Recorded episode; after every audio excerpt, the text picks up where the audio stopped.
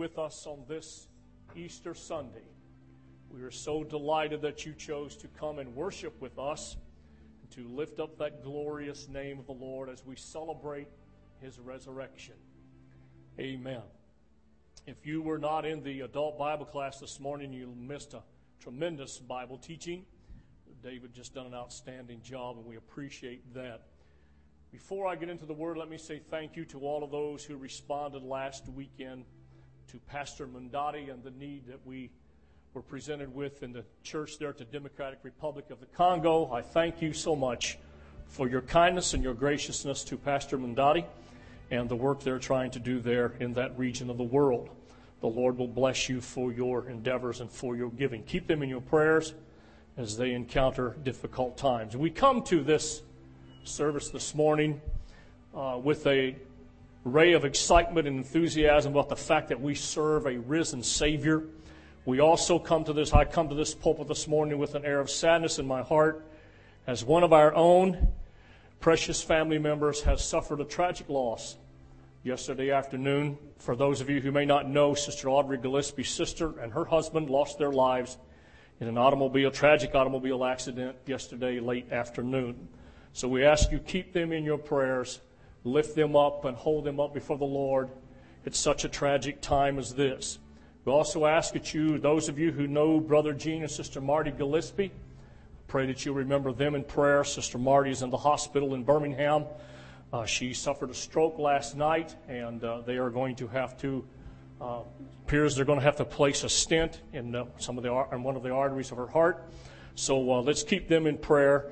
Also, remember Sister Cruz. She is very ill and not feeling well enough to be here to this morning. So, uh, yet we know we serve a risen Savior. Amen. Amen. And He is able to envelop us in His love and His tender mercies. And He's able to lift us up in these times of need. I invite your attention this morning to Luke chapter 24, verses 28 through 32. We'll read in your hearing as we look into the word of the Lord today. Again, we're so delighted to have each of you here with us this morning. Amen. Amen. When you get there, say amen. Luke chapter 24, verse number 28. Encounters with Jesus on the road of life. Everybody say that with me. Encounters with Jesus on the road of life. The word of the Lord says, Then they drew near to the village where they were going, and he indicated that he would have gone farther. But they constrained him, saying, Abide with us, for it is toward evening, and the day is far spent. And he went in to stay with them. Now it came to pass, as he sat at the table with them, that he took bread, blessed and broke it, and gave it to them. Then their eyes were opened, and they knew him, and he vanished from their sight. And they said to one another, Did not our heart burn within us while he talked with us on the road and while he opened the scriptures to us. Can you say amen? And let us bow our heads in prayer. Heavenly Father, I thank you today for this another privilege and an opportunity that we have been granted to come together here, to be able to worship you and to lift up your name in song and in praise and in adoration. Lord, as we come to this portion of the service this morning, we ask you, Lord, to bless your word, and I stand humbly before you as a vessel and an instrument for your glory and for your purpose, that you might use us today for the ministry and preaching of your word, and we'll give you the thanks and praise for all. As in the name of Jesus that we ask it. And everyone said, Amen. Amen. Shake hands with someone close by you there and smile at them real big. Tell them you're glad to see him here this morning, and you may be seated. Amen. Smile real big now. Mean it when you say it.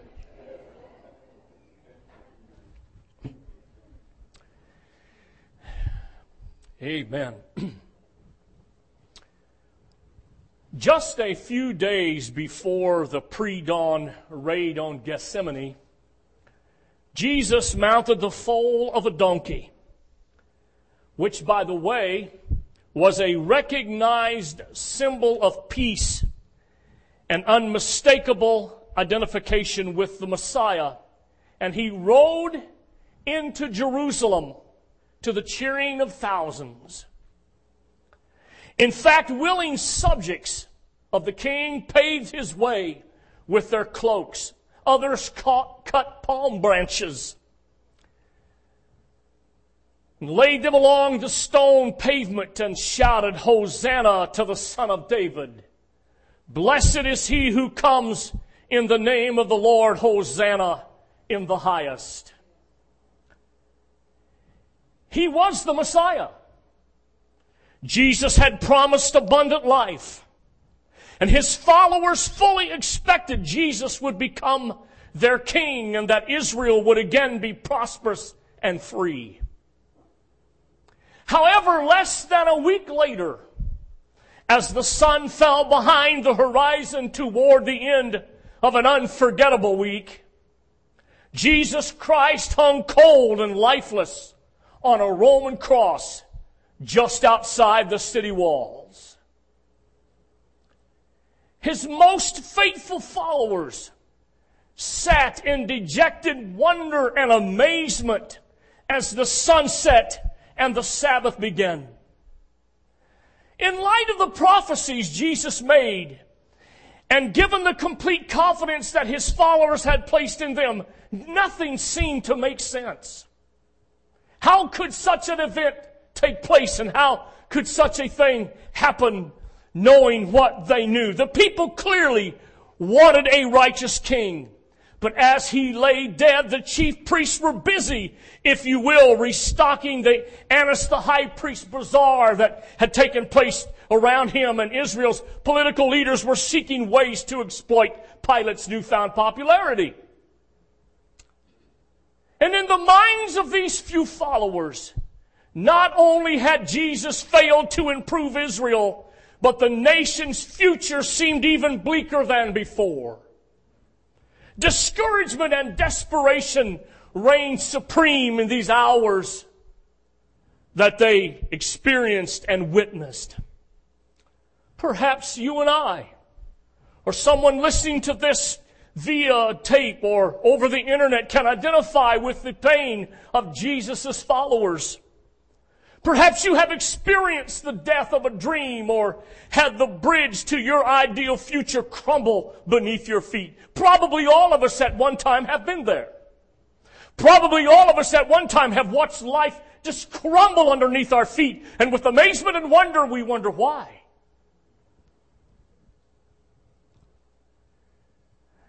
Maybe you're suffering that difficult, disillusioning situation right now. And if so, you have the opportunity to experience abundance like no other time in our life. Jesus Christ has risen from the dead. And we have encounters with Him often on the road of life. Now, if that surprises you, and perhaps it does, I mean, it's, isn't spiritual enlightenment supposed to be enthralling? Isn't divine wisdom the result of an ecstatic encounter in which God's Spirit mystically touches ours? After all, many television and radio preachers make the spiritual life sound so exciting. Like a miracle a day will just drive all of our problems away. Some talk of victorious living and the good life in which all of our dreams will come true if we only choose to live by faith and claim God's best. And oh, by the way, send them a nice offering.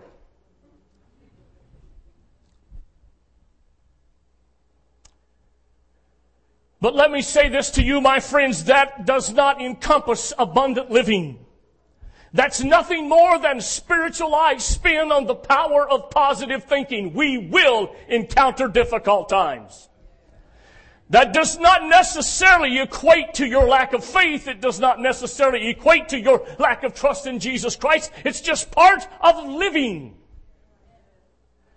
Amen. It's the same talk that you hear from any motivational speaker in the country with the addition of a few biblical verses tossed in there and they're usually taken out of context to give it a sanctified shine, if you will. You see, thanks to blockbuster movies and thrill rides and Madison Avenue ad campaigns, we have come to expect that if life isn't sensational, something must be wrong.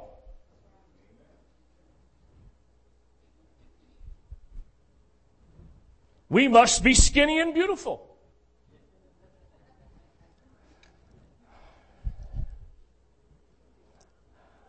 I'm having trouble with that. In case you haven't noticed.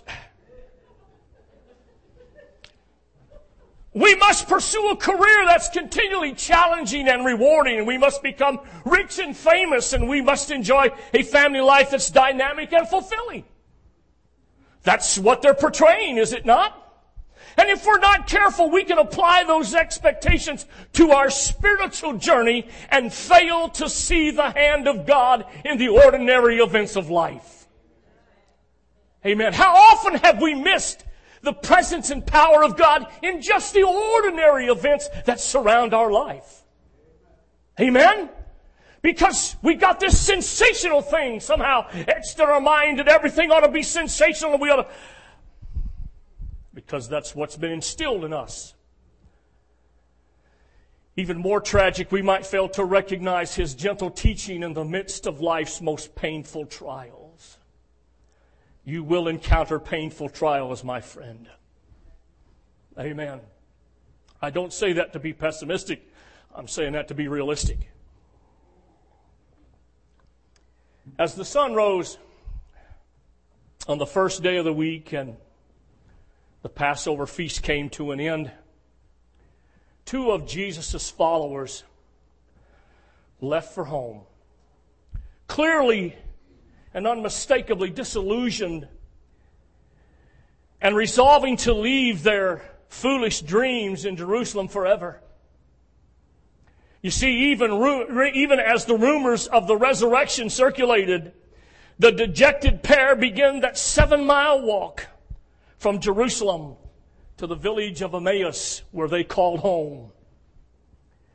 The Bible says, and they talked together all of these things which had happened. So it was while they conversed and reasoned that Jesus himself drew near and went with them, but their eyes were restrained so that they did not know him. And he said to them, What kind of conversation is this that you have with one another as you walk and are sad. Dr. Luke describes the disciples' conversation as, if you will, as bantering ideas back and forth with great emotion in a shared search for answers. Have you ever been in a conversation like that? Where you've got a conversation going and the two individuals or several, whatever it might be, are bantering about ideas back and forth with great emotion. Oh, get me in a good Bible conversation and a good scriptural conversation, and I guarantee you I'll be bantering back, back and forth with emotion. And that's the way they were doing it. They were just bantering these ideas back and forth with great emotion in search for some answers to what they had just witnessed. It just didn't turn out the way they had imagined and the way they thought it would. And when Jesus asked, what kind of conversation is this? Luke uses the term antiballo, which literally means to throw back and forth. They were, they were just throwing these out. Jesus is listening and these two guys are talking and they're, well, maybe it's this. No, I don't think so. Maybe it's that. Oh, maybe this happened. No, I don't think so. Maybe it was this. He's going, What are y'all talking about? These disillusioned followers of Jesus desperately wanted to know why their expectations of the Messiah had come to such a tragic end. And so they were exploring a number of theories. We've all done that. Something in life didn't turn out the way we thought we, had it planned, the way we thought God would do it. We had God all compartmentalized. We had him all figured out. He was going to do X, Y, Z, and turned around it didn't happen that way. So we go through that process of exploring a number of theories. It's all to say amen. Doesn't make you a bad person, makes you human. Interestingly, the eyes of these two disciples were divinely prevented from recognizing Jesus as he just kind of slipped into their conversation. To them, at least at this point, Jesus was just an ordinary man, a stranger out of the shadows, joining them on their journey.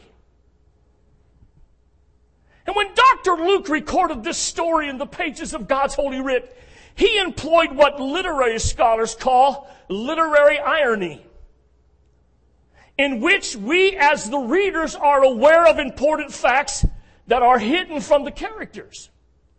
There's a lot of things we know about this, this, this scene that they didn't know. We know that was Jesus that joined them. They didn't. So it's called literary irony. I want you to note and enjoy the response of the Emmaus bound disciples to Jesus' question. What do you all, what's, what's this conversation? What's been going on that you all are talking this way? Then one whose name was Cleopas. Now, Cleopas is only mentioned twice in the Bible that I can find, and if you find it somewhere else, let me know. John chapter 19 and verse 25 tells us who Cleopas is. And Cleopas is Jesus' mother's sister's husband, whose name was Mary. That makes Cleopas Aunt Mary's husband. Check it out, it's in there. So, just for a point of clar- clarification, I'll, I'll, read on. Then one whose name was Cleopas answered and said to him, in other words, he was part of the inner circle. He was part of the family, okay? He had kind of a a little more insight, perhaps. Are you the only, they ask him, are you the only stranger in Jerusalem and have you not known the things which happen here these days? Now, given his audience, his question was really laughable. If anyone understood what happened, it was Jesus. But he didn't know who he was. And for the obvious reasons, if anyone was clueless, it was old Cleopas. He didn't have a clue. However, rather than to humiliate or chastise them, Jesus encouraged these disciples to talk on. Let me see what else you got going on in this cranial cavity of yours. You know, he encouraged them to talk on, but for a very different person. So Jesus asked, What things are you talking about? So they said to him, the things concerning Jesus of Nazareth, who was a prophet, mighty in deed and word before God and all the people, and how the chief priests and our rulers delivered him to be condemned to death and crucified him. But we were, now get this last line and don't forget this. We go back to this in a minute. But we were hoping that it was he who was going to redeem Israel. Hmm. Keep that thought in your head. We were hoping. How many of you hoped? We were hoping that it was he who was going to redeem Israel. You see, with that very statement, Cleopas revealed the source of his trouble. His noble expectations for a social, political, and economic Messiah had failed to materialize. How many of you had expectations and hopes and dreams and ideas that somehow failed to materialize? Mm-hmm. His limited perspective would not allow him to embrace the Messiah's true agenda. I would like to preach a while on true agendas, but I, I got to move on. It would not let him recognize the Messiah's true agenda, of which economic prosperity and political liber- liberation were only a tiny fraction of that agenda. You see, their expectation yielded another tragic consequence. The Bible says, But we were hoping that it was He who was going to redeem Israel. Instead, beside all of this, today is the third day since these things happened. Yes, and certain women of our company who arrived at the tomb early astonished us. When they did not find the body, they came saying that he had also seen a vision of angels who said he was alive. And certain of those who were with us went to the tomb and found it just as the women had said. But him they did not see.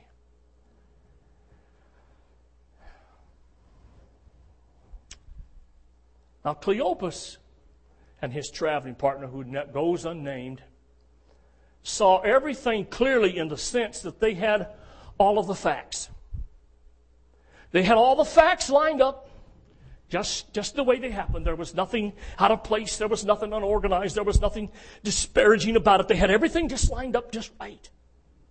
However, they lacked the ability to see what should have been plainly visible.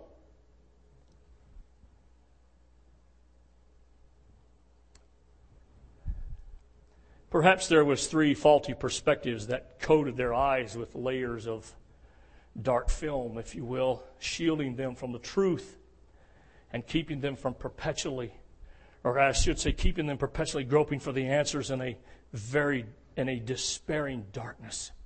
And Jesus came to them to do one thing, and that's to peel away all of that business and the faulty perspectives one layer at a time until they could see clearly. Now, here's some things I want you to recognize about these passages. First of all, their viewpoint lacked a spiritual dimension. Amen. Leaving them with a merely human understanding of the events. They could only see these events through eyes of human understanding. They saw Jesus as, remember what the, remember the passage I told you, remember, they saw Jesus as a prophet before God and all the people. But the chief priests and rulers handed him over and crucified him. This is the facts as they looked at him and they seen him. Jesus, however, didn't see the events that way. In fact, here's what Jesus told Pilate before his crucifixion. In John chapter 19 and verse 11. Jesus flat footed stood and looked at Pilate and said, You could have no power. Pilate says to Jesus, You know, I do have the power to turn you loose. I have the power to restrain you. I have the power to do with you whatever I want. Jesus said, Oh, no, you don't. Hate to be the bearer of bad news, Pilate, but no, no. You could have no power at all against me unless it had been given you from above. Cleopas just couldn't grasp that. Just couldn't get his mind wrapped around that very fact that Jesus went to Calvary because he permitted it to be so. Not Pilate.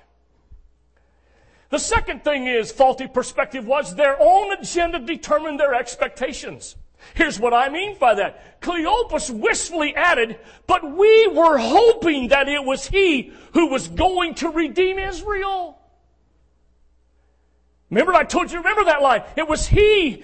It, we, we, we were hoping that it was he who was going to redeem Israel. They're telling Jesus this. And as you have heard it stated from this pulpit many times, the people of Israel made the mistake of thinking the Messiah would merely recapture the glory days of King David and victoriously lead Israel to become a Jewish world empire. They asked him that just before his ascension into heaven. They wanted to know when. When are you going to set things in order here?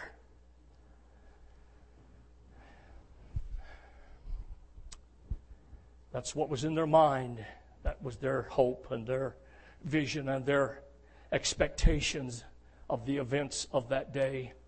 One very important and final truth obscuring layer that remained on their eyes that kept them where they were at is they failed to acknowledge the resurrection.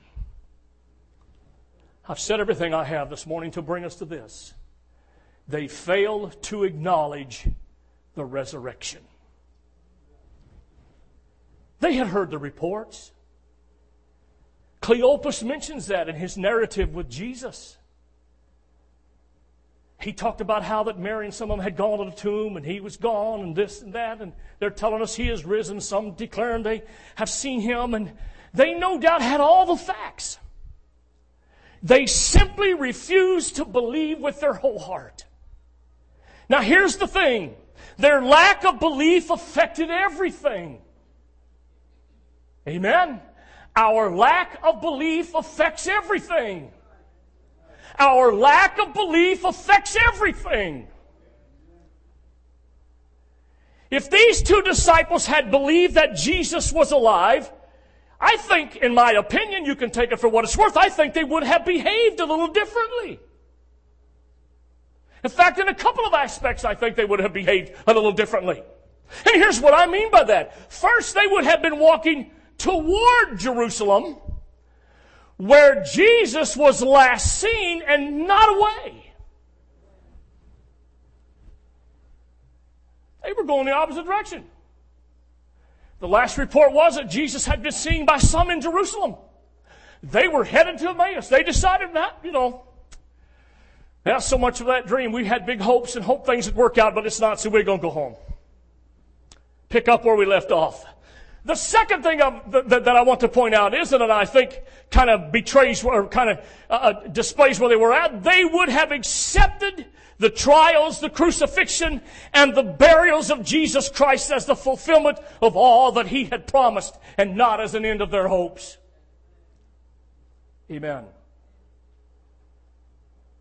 The prophets were full. The word of the Lord was full of prophetic utterances that would secure in their mind the reality that it happened the way the prophets said it would happen.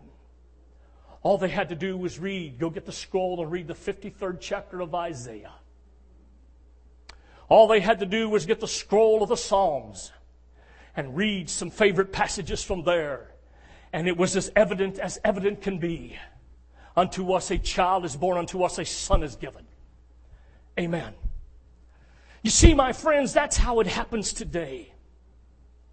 We're working our way through life walking whatever path, whether it be school or whether it be work or whether it be home or ministry. And then something happens to upset the routine or even worse, something reduces our life to rubble. If God's presence seems, seems far removed from you, let me assure you that Jesus Christ remains close by. Amen. He remains close by. And please allow me to suggest a few practical decisions that will assist us in coping with the daily struggles. How many of y'all had daily struggles besides me?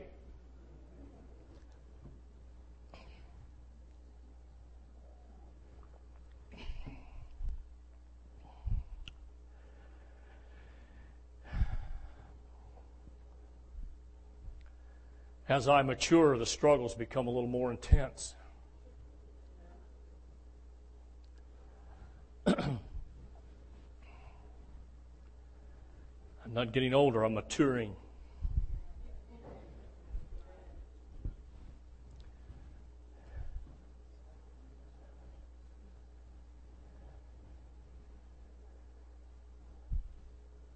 I asked my dermatologist Friday about some mysterious looking things that were appearing on my skin. I didn't like the answer. Said, Reverend, that's part of aging.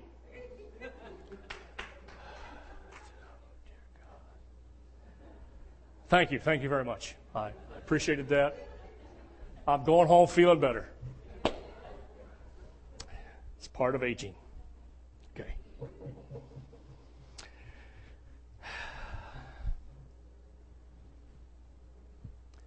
First of all, it's important that we choose to view life through God's eyes. Now, I realize that this will not be easy simply based on the fact it doesn't come naturally to us. It doesn't. Regardless of how much Holy Ghost you have, you still have to deal with humanity. You still have to deal with emotions and feelings that are generated by the carnal man. Amen. So I say that with all seriousness that, that, that it's not going to be easy based on the fact it doesn't come naturally to us to look at things through God's eyes. We, we look at things through, through our narrow tunnel vision and we, we can't see God right out here straight ahead of us, and but He's over here doing all kinds of things. Amen. You see, we cannot do this on our own. We must allow the Holy Spirit to elevate our vantage point. We must ask the Lord to let us view these things through the eyes of the Spirit. Because when we try to analyze and dissect and compartmentalize the situations in life and what's going on, we will mess it up. Unless we look at it through the eyes of the Holy Spirit. The second thing I want to point out to you, and I think is very helpful to us in these times in which we live, and that is we need to surrender our expectations.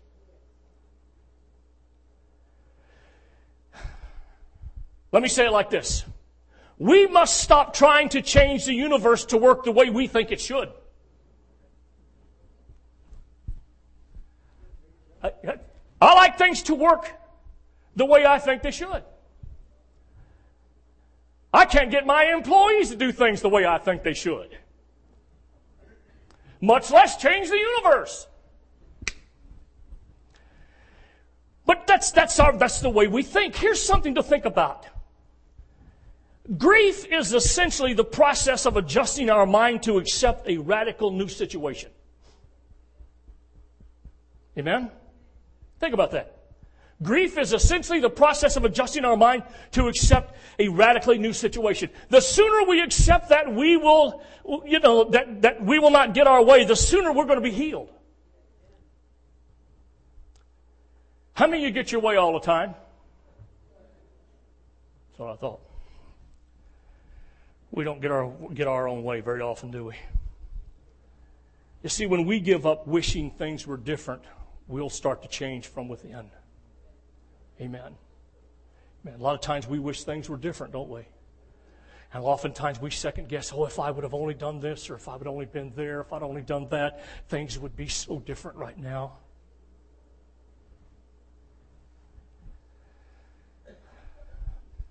The third thing I want you to bear in mind is we need to acknowledge the resurrection of Jesus Christ and stake our future upon it. If you are here today and you have not yet acknowledged the resurrection of Jesus Christ and staked your future upon it, you need to do so.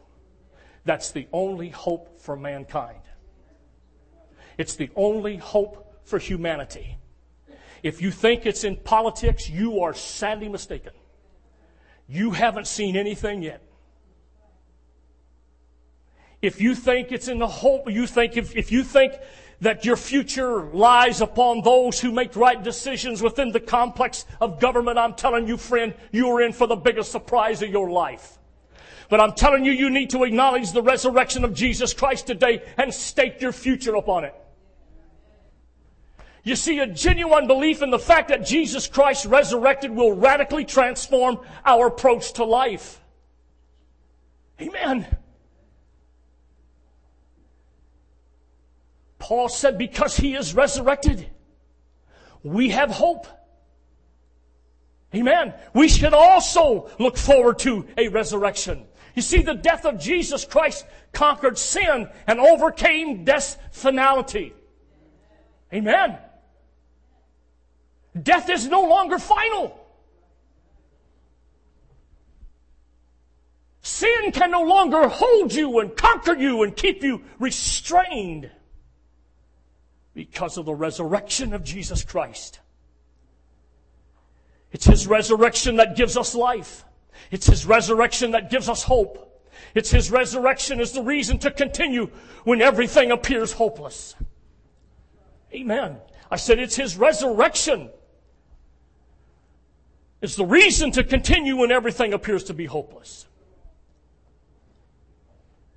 You see, the risen Savior offers you and I the same eternal abundant life that he enjoys. We are heirs of God and joint heirs with Christ. Remember my Bible saying that somewhere. Amen? As the musicians make their way forward, I will close with this. Luke chapter 24, verses 30 and 31. It came to pass as he sat at the table with them here they are now. Here's Cleopas and his traveling partner and Jesus. They had convinced him to stay with them for the evening as their journey had come to a conclusion. And they're sitting there around the dining room table. These guys are still carrying on a conversation, trying to dissect and analyze all of this stuff, and which is, which is good they were getting all this off of their chest and off of their mind and kind of sorting things out. And the bread of life sit at the table with them, and he took the bread in his hand. He blessed it. He broke it off and handed them the bread. I don't know what went on in that room at that moment. But when he handed the bread of life,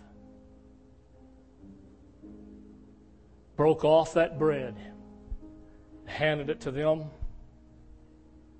suddenly their world changed.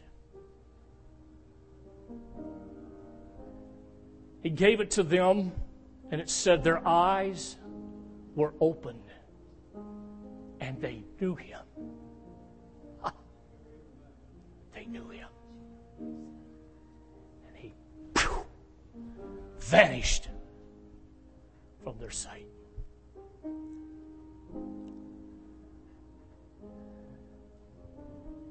You see, Jesus Christ, the model human, is not only our Savior, but He is also our example. All of his dreams became reality because they perfectly aligned with the will of the Father. However, let us not forget that he also suffered injustice. Jesus suffered humiliation. He suffered prejudice. He suffered abandonment. He suffered agony and he suffered sorrow and death.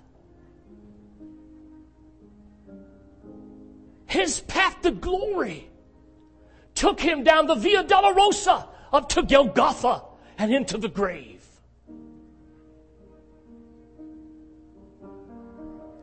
You see, if Jesus' life wasn't always, his life wasn't always fantastic. And neither is ours. Fantastic lies on the other side of our resurrection. Amen. The best is yet to come. The best is yet on the other side of our resurrection. So until then, let's look for abundance in the ordinary events of life, and especially during the trials. So, what do you say? Let's invite Jesus Christ into our homes. Let's let Him sit at our dining room tables and break the bread of life. And most of all, let Him open our eyes to the realization that He's risen. He's alive forevermore. And He's the Savior of the world after he vanished out of their sight. Cleopas looked at his partner. His buddy looked back at Cleopas. And they said, Did not our heart burn within us while he talked with us on the road and while he opened the scriptures to us? Would you stand?